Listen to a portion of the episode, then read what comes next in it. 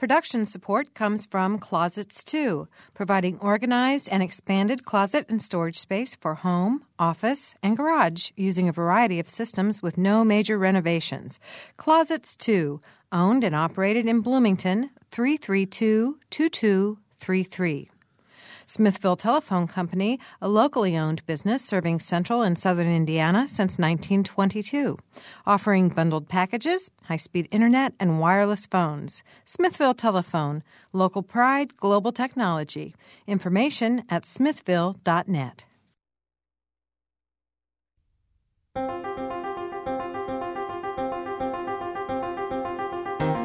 Welcome to Noon Edition.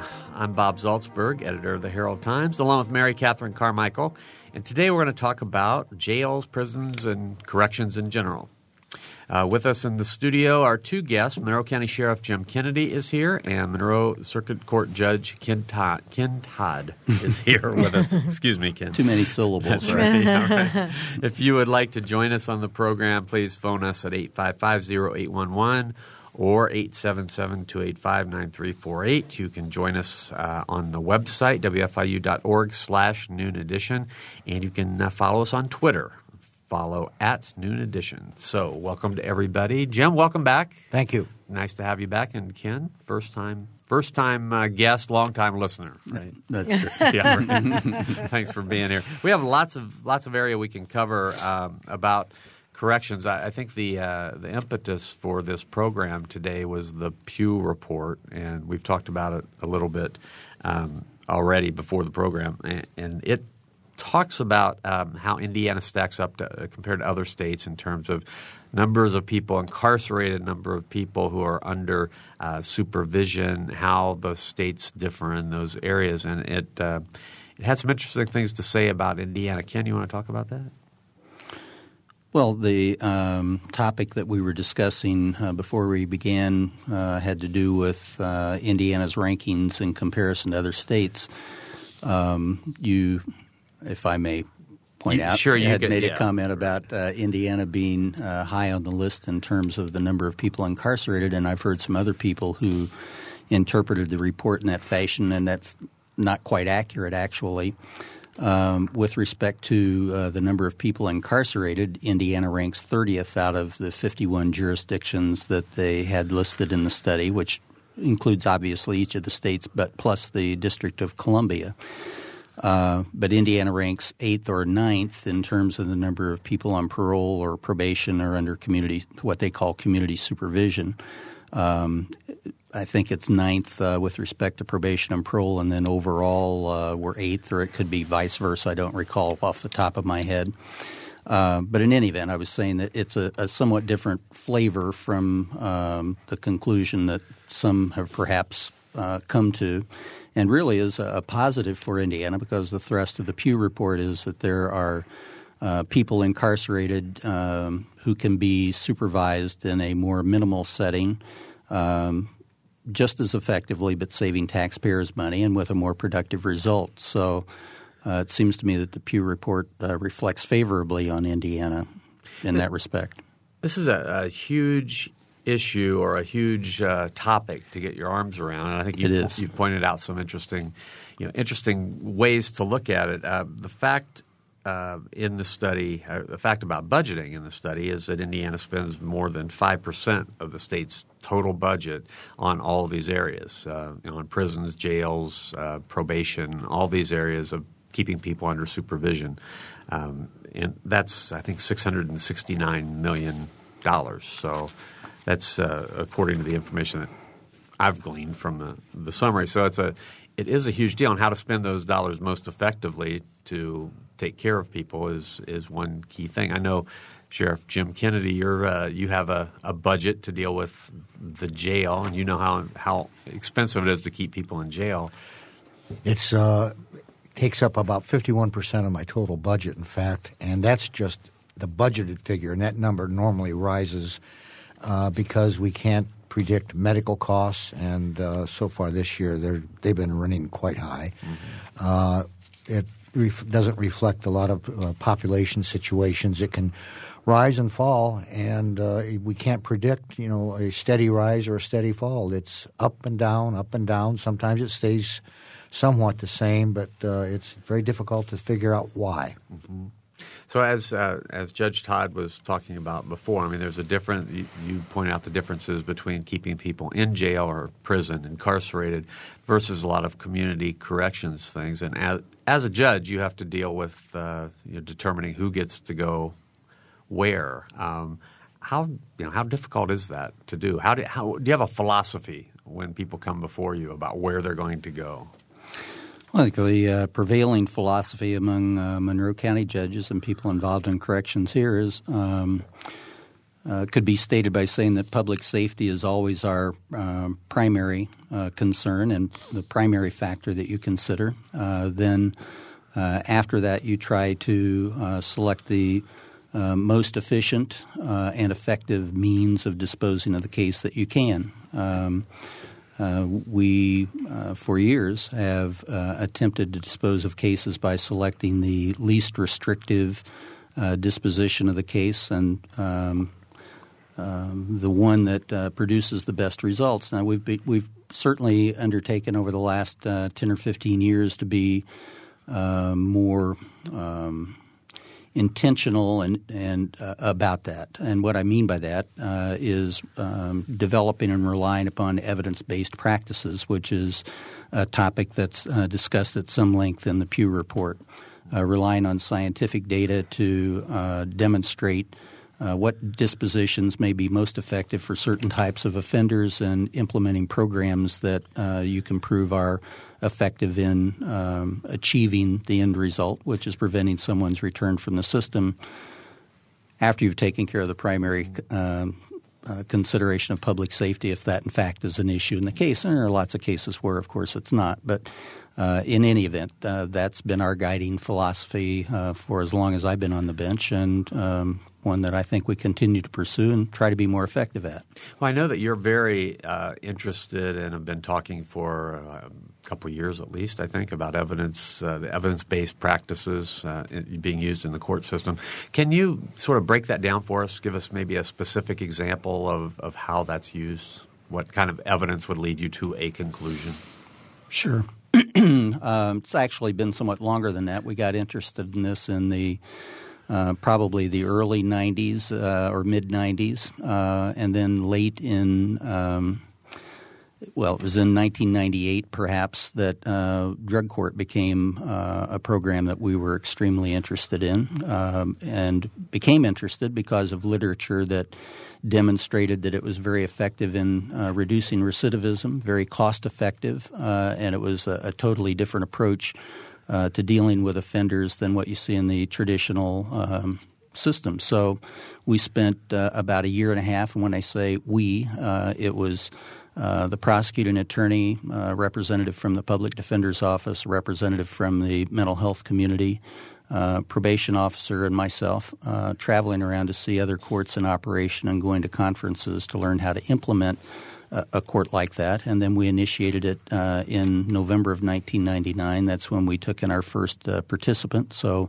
Um, in about six months or so, we'll be uh, celebrating the 10th anniversary of that. But um, it would take some time to explain exactly how it functions, but uh, there have been uh, at least two uh, independent studies uh, of the Monroe County Drug Court uh, that have been completed since uh, we began operation.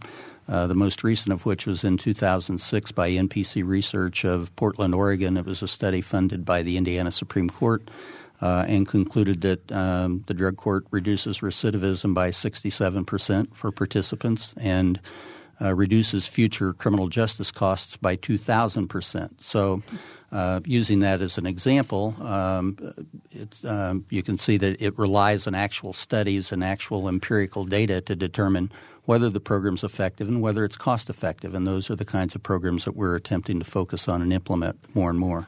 I don't mean to offend our listeners by defining recidivism, but that basically means people don't come back into the system. Don't commit I mean, another criminal offense. Mm-hmm. Right. Jim, that's that's such a huge topic for you in the jail. I know you've got repeat visitors. Uh, a very high percentage. Share those numbers. It's so interesting. Certainly, we did last time we did a snapshot uh, a year and a half, two years ago, and I have no reason to believe that it varies greatly from the percentages that we had at that point. We had 255 persons that we reviewed extensively here for local charges only. Uh, only four people out of 255 had not been in my facility before, and I believe the number was at least, the average was four times. So uh, I've been sheriff now for 27 months, and I'm getting to know people by a first name basis, mm-hmm. unfortunately. We have a lot of people in there, as Judge Todd has pointed out. Uh, the drug court helps a lot of the people with addictive behaviors, and we certainly have a number of them, whether it be alcohol or other substances. Uh, and they're in there, though, not just because they have that uh, problem, but they're in there because they've committed crimes. Uh, and that may be an attendant circumstance, but uh, they're in there because they've committed other crimes as well. All right, our phone numbers today 855-0811, 877-285-9348, and you can join us at wfiu.org slash noon edition, and you can follow us at noon edition on Twitter. So we're uh, Judge, I, I, went to I think two graduations of drug court, not as a participant but as an observer, and was uh, you know very impressed with the way that court – ran and sort of the I guess what I would call maybe a camaraderie in the room. People seemed to there seemed to be almost a support network for the people who were there. Um, how how did that sort of come about, or how how does that how what part does that play in the people being able to get through their drug issues? Well, it's it's a part of the underlying philosophy of drug court, uh, and it does play a very important role. Um, in the effectiveness of that program. Um, it's a, a, much more informal setting, as you observed. Uh, when I was presiding over the court, uh, I didn't wear a robe. Um, you talked to each of the uh, participants individually and review their performance for the last week. It's a very closely supervised and monitored program. Uh, when people come uh, into the program, they are – uh, meeting with caseworkers on um, certainly a weekly basis and at the outset on a daily basis. They come to the community corrections program on a daily basis for uh, alcohol testing and uh, drug testing to ensure that they're not using. Um, they're involved in treatment, um, supervised in a, a number of um, different ways, and then we review the team that it, uh, presides over, and it really is a team of people that preside over drug court uh, reviews the uh, performance of each of the participants on a weekly basis, and then the judge has an opportunity to discuss personally with each participant when they come in uh, that week uh, how their week has gone. And if they have done well, you uh, attempt to recognize that and to encourage them by uh, positive feedback, positive reinforcement, which can be anything from just praise to applause of the group to um, uh, moving them to a less restrictive stage of the program. Uh, there are a, a, variety of different ways that you utilize uh, to do that. And on the other hand, uh, if they have um, not been in compliance with the conditions of the program, then there's some immediate consequence uh, for that failure. But it doesn't terminate them. You continue to work with them. So it's a, a combination of positive and negative feedback. Um, and if I, I know that I'm sort of going on at length here, but I think it's important for people to understand uh, that uh, a lot of folks that we're dealing with in this setting uh, have are not um, very accomplishment oriented in their lives, and a lot of them may have been told that uh, they can't do anything of a positive nature. They don't have uh, much in the way of self confidence or belief in themselves. So. Uh, recognizing accomplishments that they've made in terms of their treatment and um, giving them some positive feedback for that is really one of the most effective parts of the program. I think this is uh, really relevant to the discussion today because it, it, represents the the range of people who are under supervision in some way. One of the things that I recall very clearly, uh, two things I recall very clearly about sitting through um, that program, watching watching you at work, uh, was one of the graduates whose families family was there and saw this person actually complete the program, accomplish something.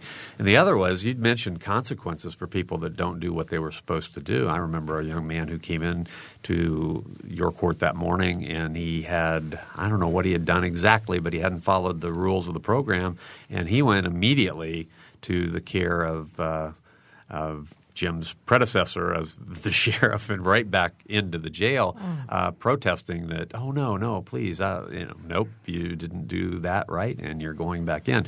But so that's a range of people under supervision, from people who are in jail to people who are reporting you know, to that drug court and various other programs within the system. Well, the immediate consequence that you mentioned, and by the way, there uh, it's not just jail; it's a consequence for failing to comply with the conditions of the program. We have a whole range of uh, consequences, and two of the things that the Pew report, uh, report uh, emphasizes is that you have to have a, a broad range of um, uh, responses to human conduct and a, a broad range of consequences.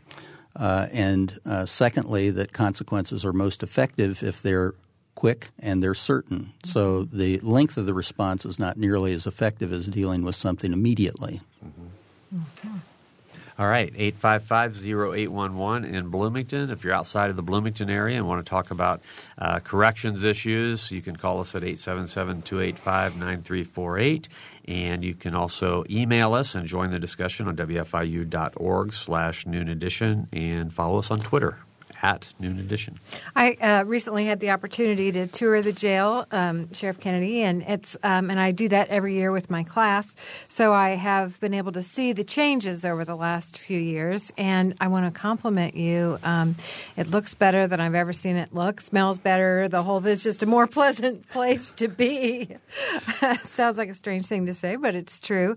So um, what can you talk about some of the initiatives you've got going on inside the jail? I mean, it's it's just it feels and looks and as I said, even smells like a different place. And and so obviously you've been very busy. Well, thank you on behalf of the staff. I thank you as well. They worked very hard. We also have programs, but one of the biggest problems we have uh, is that the average inmate's in there for 72 days. We can't do much behavioral change there, but we can at least make the attempts. We have religious programming of various types. We have the GED program, and we get people through it. Uh, and that's a contract with the Monroe County School System. We also have a library program. A librarian comes from the local library once a week. Uh, inmates are allowed to check out books just as anybody would in any library. Uh, we have the New Leaf New Life program, which are citizen volunteers that uh, they're attempting uh, to reduce recidivism. Uh, we don't have much evidence based practice yet on that program. Uh, and uh, Judge Todd and I both uh, have we we have some issues with that program, but these are citizens who care and they're trying, and that's an important fact.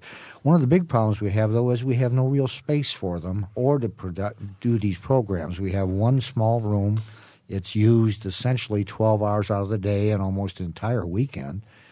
Uh, visitation's another problem. I have space for six, and it takes we're a vertical establishment. It takes 20 minutes to move them up and down, and uh, we'll have families out there at one o'clock in the morning trying to visit, but we can't do it any faster. Mm-hmm. And we've done some extensive remodeling, but I don't know what else I can do now with that building because I have certain things that I have to meet according to state standards, like uh, the inmates have to be exposed to natural light well, the first floor of that building is underground, so mm-hmm. that sort of hampers that. And we've done everything we can with the fourth and fifth floor, which is the majority of the jail. Mm-hmm.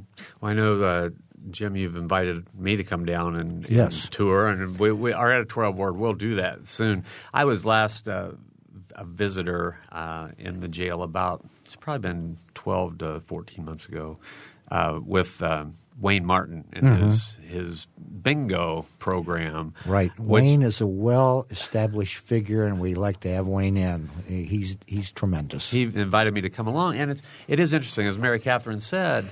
You know, it's very interesting to be able to see what you know we all write about in the mm-hmm. newspaper and what people discuss because you know once you go in there and look around and see you know the people who are in there and realize these are you know, some of them are dangerous, some of them are probably not so dangerous, but they're all they're all there. The conditions are, as we talked about earlier, they're crowded in mm-hmm. there. Um, in the cell block, the, the, people don't have a whole lot to do. Mm-hmm. You know, when mm-hmm. bingo time comes, people get really excited about it. I mean, it's something different in their day from other things going on, and so you know, it, it, it's a challenge that you have. It, that's correct. They really do. Yeah. Do you feel like as a country or even as a community we've ever really decided if, if we're putting incarcerating people in an effort to punish or to rehabilitate. Well, you know, I, would like to say or that, warehouse. Yeah, warehouse. And uh, I'd like to say, you know, be wonderful if we were actually rehabilitating, but that's such a small percentage. Uh, approximately one third of my population are people who have had a problem. They're on probation and can't meet the terms, and they are returned to my facility. About one third are in there on a pretrial situation, and another third are essentially serving time. And that's a rough percentage, but it's close.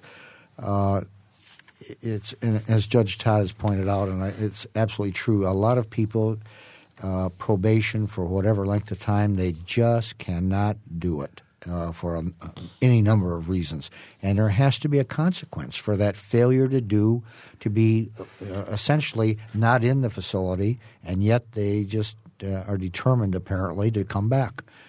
I don't know whether they like my food or what it is, but uh, it, for what you know, and I'm obviously being facetious, but uh, it, it's a shame that they can't profit from the court's attempts to do things uh, to put them in a situation where they are not incarcerated.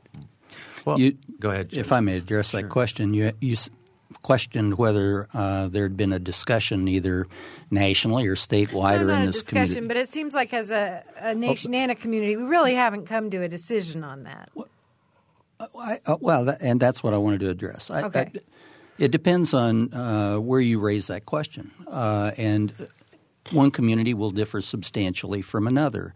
Uh, there are some counties uh, who are close to Monroe that have a substantially different view of uh, correction and what they're trying to accomplish and, and, the way they're going about that than we do. Um, I've been on the bench. I'm in my 31st year on the bench now, and I, as long as I've been on the bench, uh, I think there has been uh, a predominant philosophy that has guided us, and that's the one that I uh, outlined for Bob. I think um, Monroe County is, at least within the time that I've been a part of the system, has never been um, uh, an adherent to the warehousing uh, or nail 'em and Jalem philosophy, uh, but has uh, taken a different approach um, where we're, we're trying to uh, find alternatives to jail and to deal with people uh, as best we can in a, a more positive way. So. Um, the reason I think that it's difficult to come to some broader determination of your philosophy, say across the state, is because you have different areas of philosophy, and it's more um, more difficult to bring those to some central or agreed spot. So mm-hmm. um, makes it more difficult on a broader range. But I think Monroe County's had a pretty well defined philosophy for a number of years. All right. I hope we get some people to join us on the program the second half. Usually, when uh, there's a discussion of, of the jail or the court system, uh, a lot of people have opinions. So, hopefully, a few of them will join us in the second half of the program. Again, our phone number is 855 0811 877 285 9348. You can find us on the web, wfiu.org slash noon edition, or on Twitter at noon edition. We'll be right back.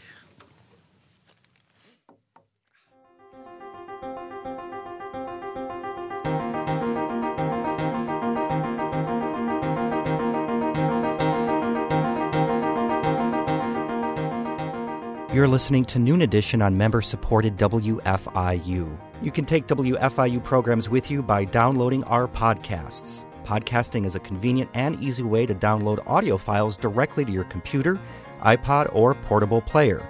You can download podcasts of full length programs like Noon Edition, Ask the Mayor, and Harmonia, or short features like Kinsey Confidential, the Ether Game musical mini quiz, as well as movie, play, and opera reviews. Find out more by going to our website, WFIU.org.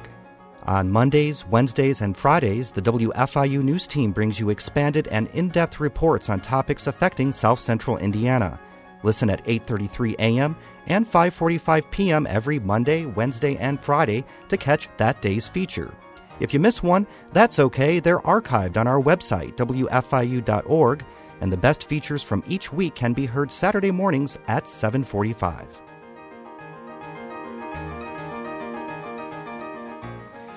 Welcome back to Noon Edition. I'm Bob Zaltsberg from the Herald Times, along with Mary Catherine Carmichael, and we have two guests with us today: Monroe County Sheriff Jim Kennedy and Monroe Circuit Court Judge Ken Todd. If you'd like to join us on the program, please call us at 855-0811 or 877-285-9348.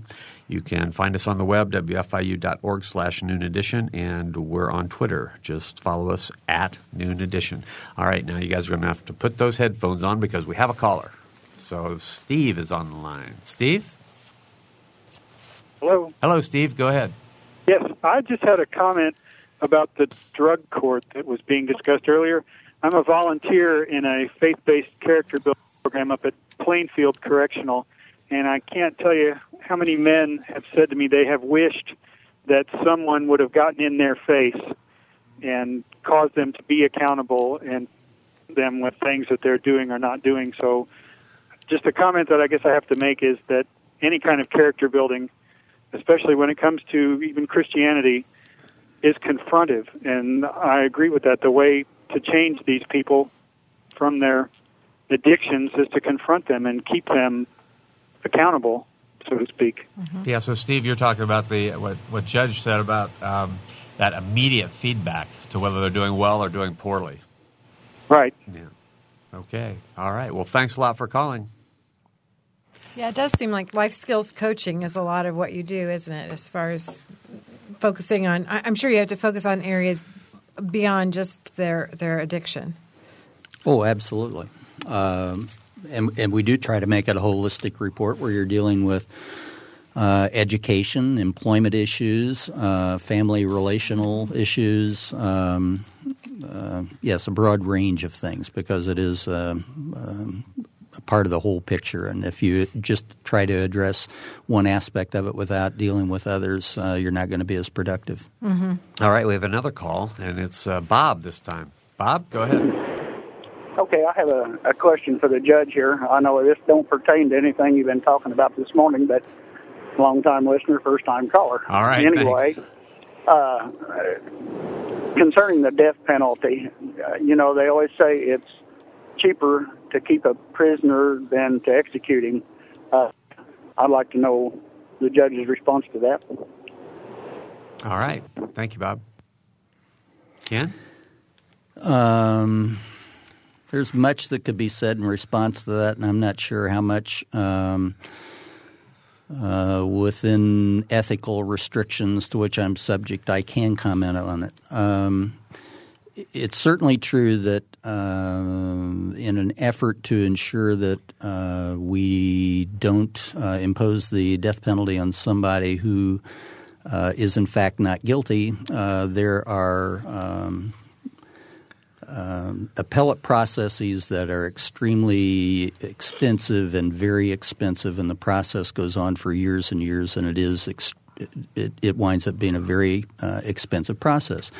On the other hand, you need to understand what motivates that, and that is that uh, the death penalty is uh, an irrevocable consequence, and nobody ever wants to be wrong about that. So uh, that's why that uh, process has developed, and um, you know it, there may there probably are instances where uh, by the time you get to the end of the road on that, um, it would have been more cost efficient to have had somebody incarcerated and not gone through the process. That's that's probably true, but I don't mean that in any way to comment on.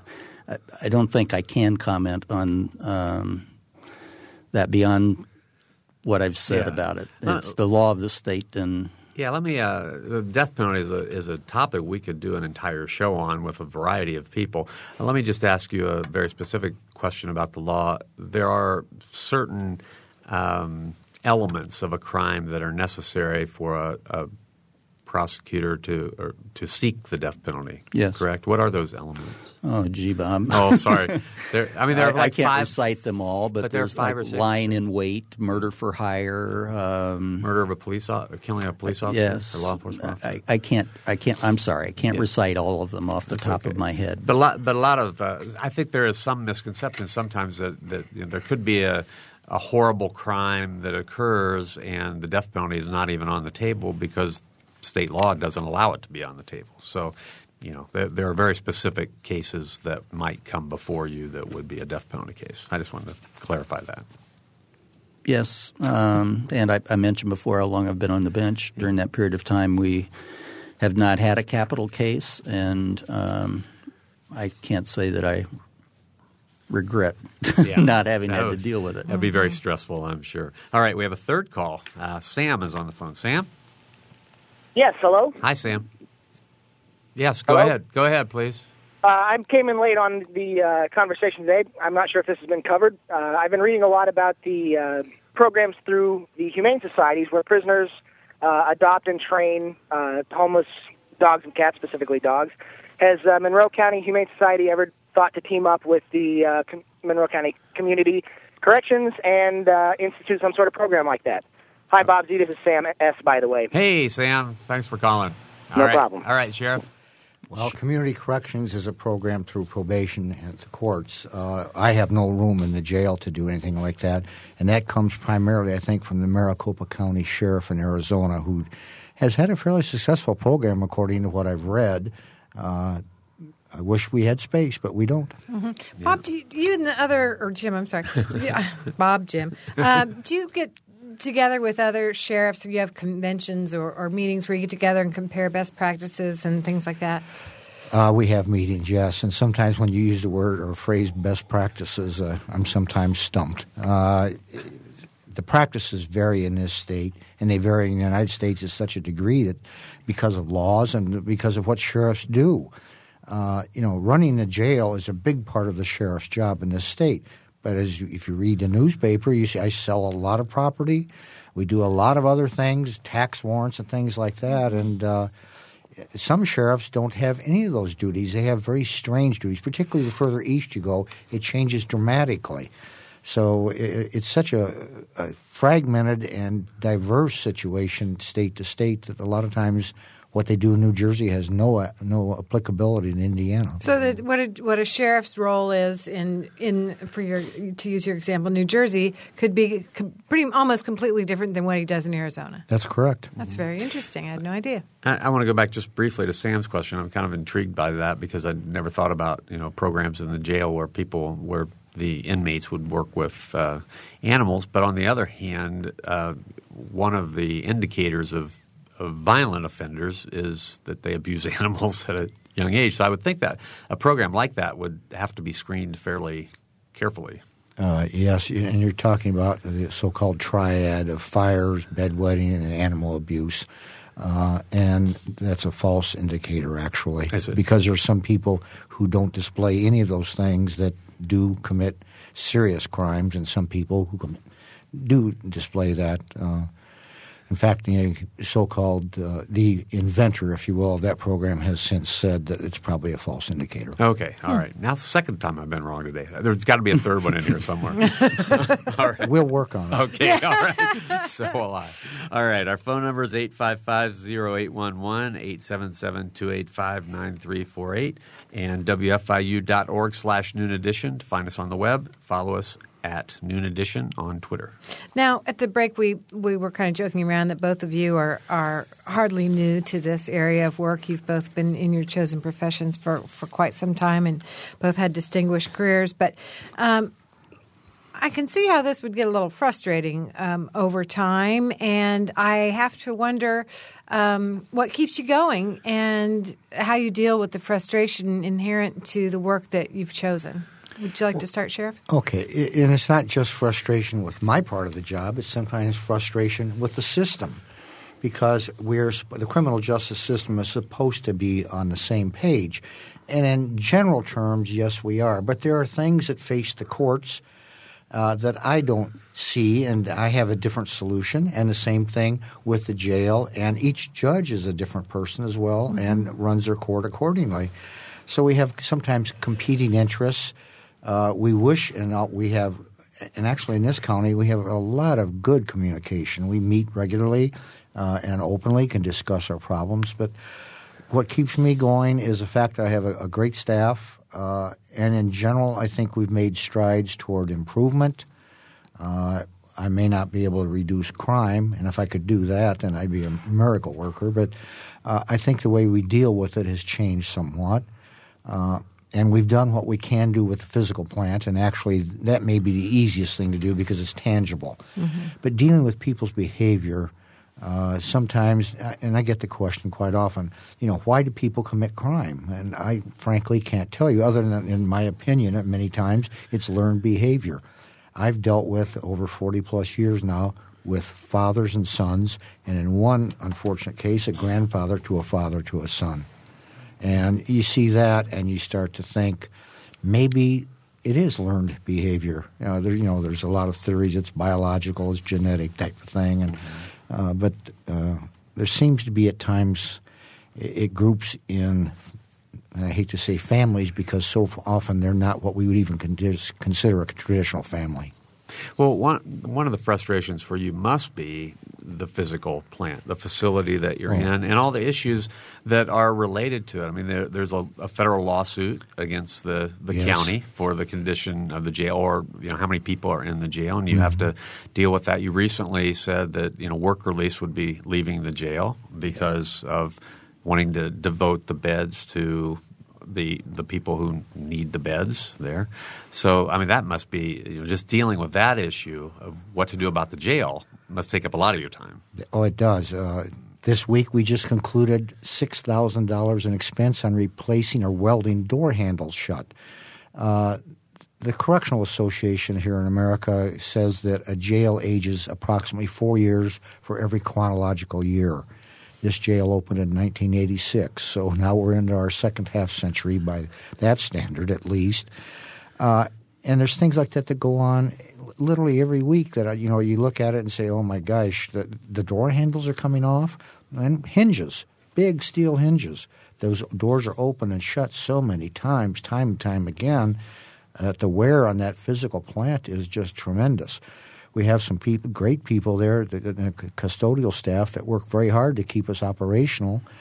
But it's uh, it's a massive undertaking, and uh, it's so different than law enforcement work. When uh, you know my career has been generally in that, and now I've sometimes run a hotel. It seems. Mm-hmm. For those of you who don't know, Sheriff Kennedy was the chief of the Indiana University Police. He was the chief of the Bloomington Police, so he's been in law enforcement and a marshal, and a marshal, and a federal marshal. So, all right, um, we we have a phone call. It's Gemma is on the phone. Gemma. Hi, Judge Todd. Um, since you have been here, we've had a great burgeoning of crime apparently in this area, and actually in all of our, and I talk about CEJ and groups like that, in all of our evidence, we have found that uh, 85% of the people that are in there are not violent in any way, and not not even that that they have been kept in there because they can't pay pay their bail due to their credit history, and uh, some of them uh, haven't even seen their their uh, public defender and that actually, when I was in there, uh, you weren't able to ask for a chaplain. There were no programs as you described. Maybe that's what's supposed to be in there, but there were no programs like that. And what I really want to see is some due process formed. I don't want to have you be asking these poor people to plea bargain when they don't know what that means. When they are addicts, they can't really agree to a plea bargain. When they're sick and tired of it, when they don't understand what the case is, and there's no public defender who will anything but say, I refuse, which he said to me, I refuse to discredit the police. So I'm not gonna, I'm not gonna bring in that evidence. He, Michael Hunt, refused to get any investigation going for six months. Now, I, these are the problems, and, and these are what the CATS program was about. This is what DMC is about. This is what CEJ is about. This is what the NAMI people are saying. I, I, I expect from the governor to see an investigation. So I'd like to hear some comments regarding this. I know you're going to give excuses, but there you go. Okay. Thank you. All right, Gemma. Thanks a lot for the call. Sheriff? Well, uh, what's her concerns with the uh, public defender's office are best addressed by somebody who deals with that. Uh, the programs in the jail that she say don't exist, uh, she may not have been eligible for them by her own conduct within the facility, but the, the programs do exist and they're taken advantage of by a great number of the people in there. Uh, due process and so forth. Uh, the arresting the arresting agency, I'm sure, follows due process, as do the courts, the prosecutor, and so forth. Uh, uh, frankly, um, we have people who've been through the system often feel that they've been arrested wrongly, and that's why we have courts. Mm-hmm. And uh, the evidence is produced. It's adjudicated, and uh, sometimes their version is uh, controverted by the evidence. Well, I think uh, Jim, I appreciate the call, and you know she clearly has some issues with. She feels she has some issues with the way that she was treated in the system, whether it was with the public defender's office or whatever. But we can't really uh, deal with those specifics too well on well, radio. Two or three things I would comment on. Yes.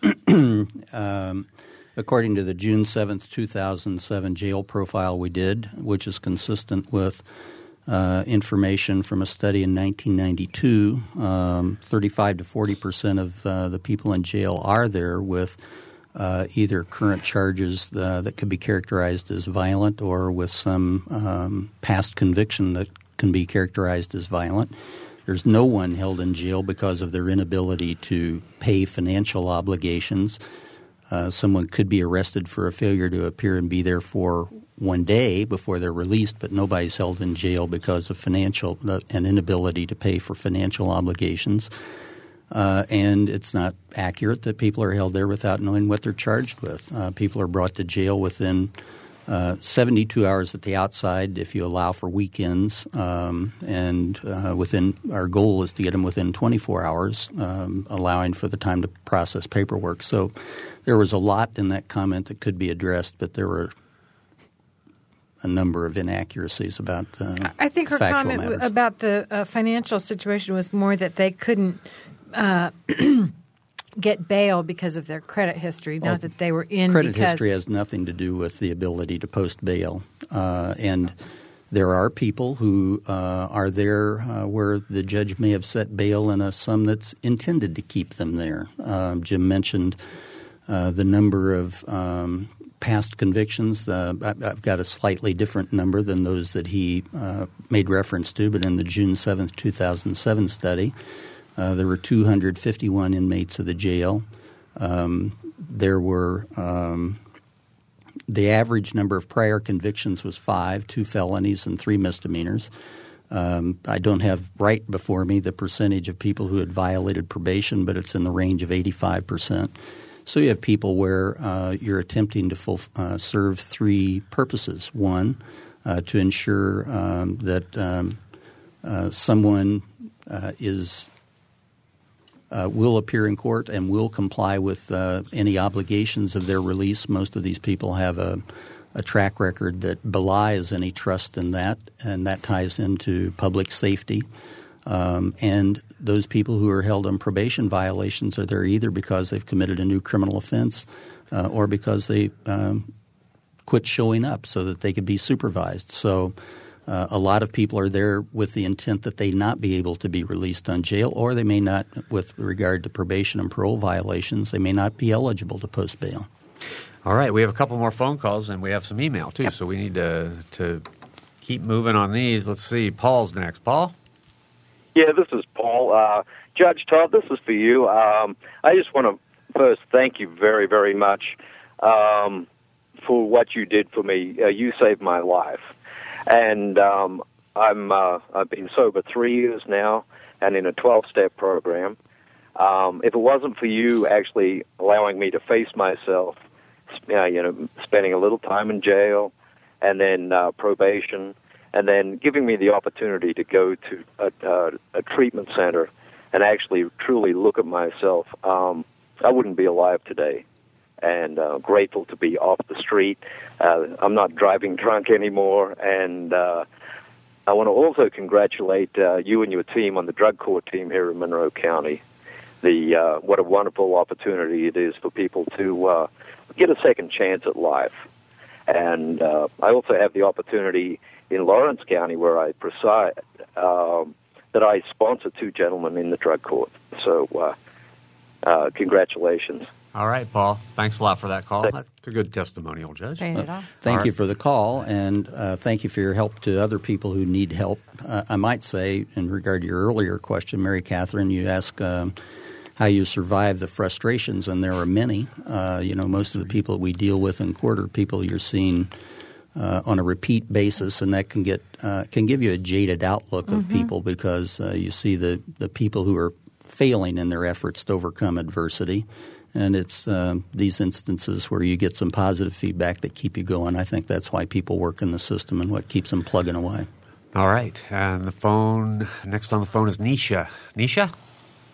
Hi. Um, I know that there are a lot of people who have uh, been helped, but in at the same point, at the same in the same way, they have been uh, unconstitutionally held and and not dealt with in a constitutional manner. Um, I'm going to bring up somebody that uh, you won't be able to deny. We may do it on radio, but Mr. Quackenbush, who used to be a a lifetime uh, policeman, was taken in when he was burnt in his bed and accused of hurting, uh, of doing it himself. And then he was held for a year and a half, ultimately, without being able to get out or do anything without a trial. Finally, they dropped the charges and let him out. Nisha, Now I'm, the man has died two weeks ago. Nisha, Two, I'm going to have to I'm going to have to cut you off here because we, we can't address this particular issue. I don't want to address that. I just want to address for, for Judge Todd that he is not dealing with people constitutionally. He is, and I was there in the case where the last caller, I believe, it was was there, and he refused to consider the evidence. Wait, He refused completely against her will. all right. So I Uh, just we- thought I'd let you know my point of view. Uh, Thanks for some your point of view. We're gonna I'm not. we're gonna cut you off. Thank you. Thanks. Well, you know, we get we're going to get calls like that. We can't address the situation with Mr. Quackenbush adequately here because we don't have the facts in front of us. I mean, we have her her um, take on the facts, but we can you know we can we'll look it up at the newspaper and see if there was any truth to that. Okay, we've had a couple emails that have come in. Um, here's one that begins I recently sat in on a class in the uh, University Project at San Quentin Prison. The University Project is the only one of its kind in California. The class that I sat in on was an ethics class, and the men discussed punishment. It was really remarkable. The men were very smart and well read. The discussion was organized and intellectual. I was amazed. Are there any goals for Indiana jails slash prisons to offer college courses? Why isn't there an obvious move to do this in all prisons? Isn't education the obvious answer to several problems? Well, again, we have the GED in the jail, uh, and the DOC, the Department of Corrections here in Indiana, does have uh, a college program that for various colleges participate in it, and it is offered, and uh, several people complete it successfully every year. Uh, I'm on the board of visitors at uh, Carlisle, which is a state penitentiary, and they have a very active program through Indiana State University, in fact. Great. Okay, here's another email that we got. It says If I understand this correctly, there's a core of 250 people who account for a very large percentage of the use of the jail.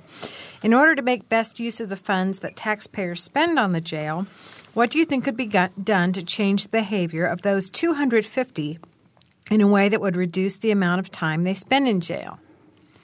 Well, actually, it's more than 250. Uh, it that would be if I could just have that many, I'd be in great shape.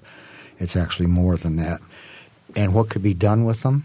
Uh, their average age is in the mid 20s. Uh, I think I'm probably 15 years too late to do much of change for them. Uh, I think it has to start a lot earlier. As I tell people constantly, by the time you're in the second and third, fourth grade, you can look around at your classmates, and I think you can identify people who are going to have problems later in life. And I think maybe if we got started with families and their children at that point, we might be able to make a dent in it. But uh, by the time I get them, and for the short time that I have them, I don't think there's much that a jail can do. All right, I, I want to go back to something you mentioned earlier about foreclosures. You know, you're Sure. selling a lot of property. Um, can you talk about the, the trend that you're seeing here? I mean, sheriff sales are an indicator of the economy. And do you have to go to all those closings? No, I don't, fortunately. uh, the, the trend is definitely up, and uh, it's it's one of the burdens of this job, one that frankly I don't like. In fact, uh, in December I just stopped them because it's just too too painful for people at that point. It's painful for my staff, but it's uh, several hundred last year, and we haven't even hit the start of what the economy has done lately. I would anticipate we'd be well over 300 by the end of this year, well over that, maybe closer to 400. What does that entail for you? Well, it's a huge burden on the staff. It's very expensive. My the, the advertising in the paper, which is required by law, is uh, a cost. There are uh, huge postage costs. There are uh, a lot of other uh, dealing with the, the courts. The, uh, the, courts get involved. The, the, county clerk gets involved. Uh, banks. It, it's a very complicated process, and one that ultimately results in a family or a householder being ejected, essentially, out on the street. Mm-hmm. And you have to do some of that, I would imagine. yes, some, we have sometimes. to. We have to do things in this job that are not uh, very appealing at yeah. times. Yeah. All right, and uh, Judge, in uh, thirty seconds, can you give me um, uh, a take on some issue you think is is hugely important that we haven't touched on for uh, the court system? Something that you deal with on a regular basis, maybe keeps you up at night. No, uh, in 30 seconds wouldn't allow me to enough time to address this, but. Uh, I was thinking that one of the things that uh, it would be good to address here at some point when there was a sufficient amount of time to address it is the difficulties that we're faced with funding. I mean, there are many needs and the resources are few. And one of the um, uh, points of the Pew report is that there, uh, the amount of money spent and uh, delegated for community corrections compared to prisons uh, is dwindles, uh, and there are lots. I, we could address the reasons for that. This ties into Mary Catherine's earlier question about uh, whether we've had a, uh, a community discussion or on a broader basis a statewide discussion mm-hmm. about what our philosophy is. You get different people with different areas of um, jurisdiction and different interests, but there's no overriding philosophy of what we're going to do with corrections, how we're going to spend our money, and how it's going to be allocated. So you know, the, the point of the Pew report is that you'd be wiser spending more money on community corrections. But at the state level, where they make decisions about that, they're interested in the prison population. So the money, they're not much interested in what happens at the local level. All so right. Okay. a long discussion, well, I, but that's yeah, an important sounds issue. like another show. Hey, I want to mention to everybody that uh, on Tuesday, March 31st, from 5 to 8 at the Monroe County Convention Center, uh, we'll be holding the Get Involved Bloomington Expo. It's a project of Leadership Bloomington. So come on out. It's a free event, free food, uh, an opportunity to uh, get exposed to lots of volunteer opportunities, not for profits, recreational opportunities, and churches. So come on out. All right, thanks a lot. I want to thank our guests today, Jim Kennedy and Ken Todd, and for uh, Mary Catherine, producer Ariana Prothero, and our two engineers today, Mike Pashkash and John Shelton. I'm Bob Zaltsberg. Thanks for listening.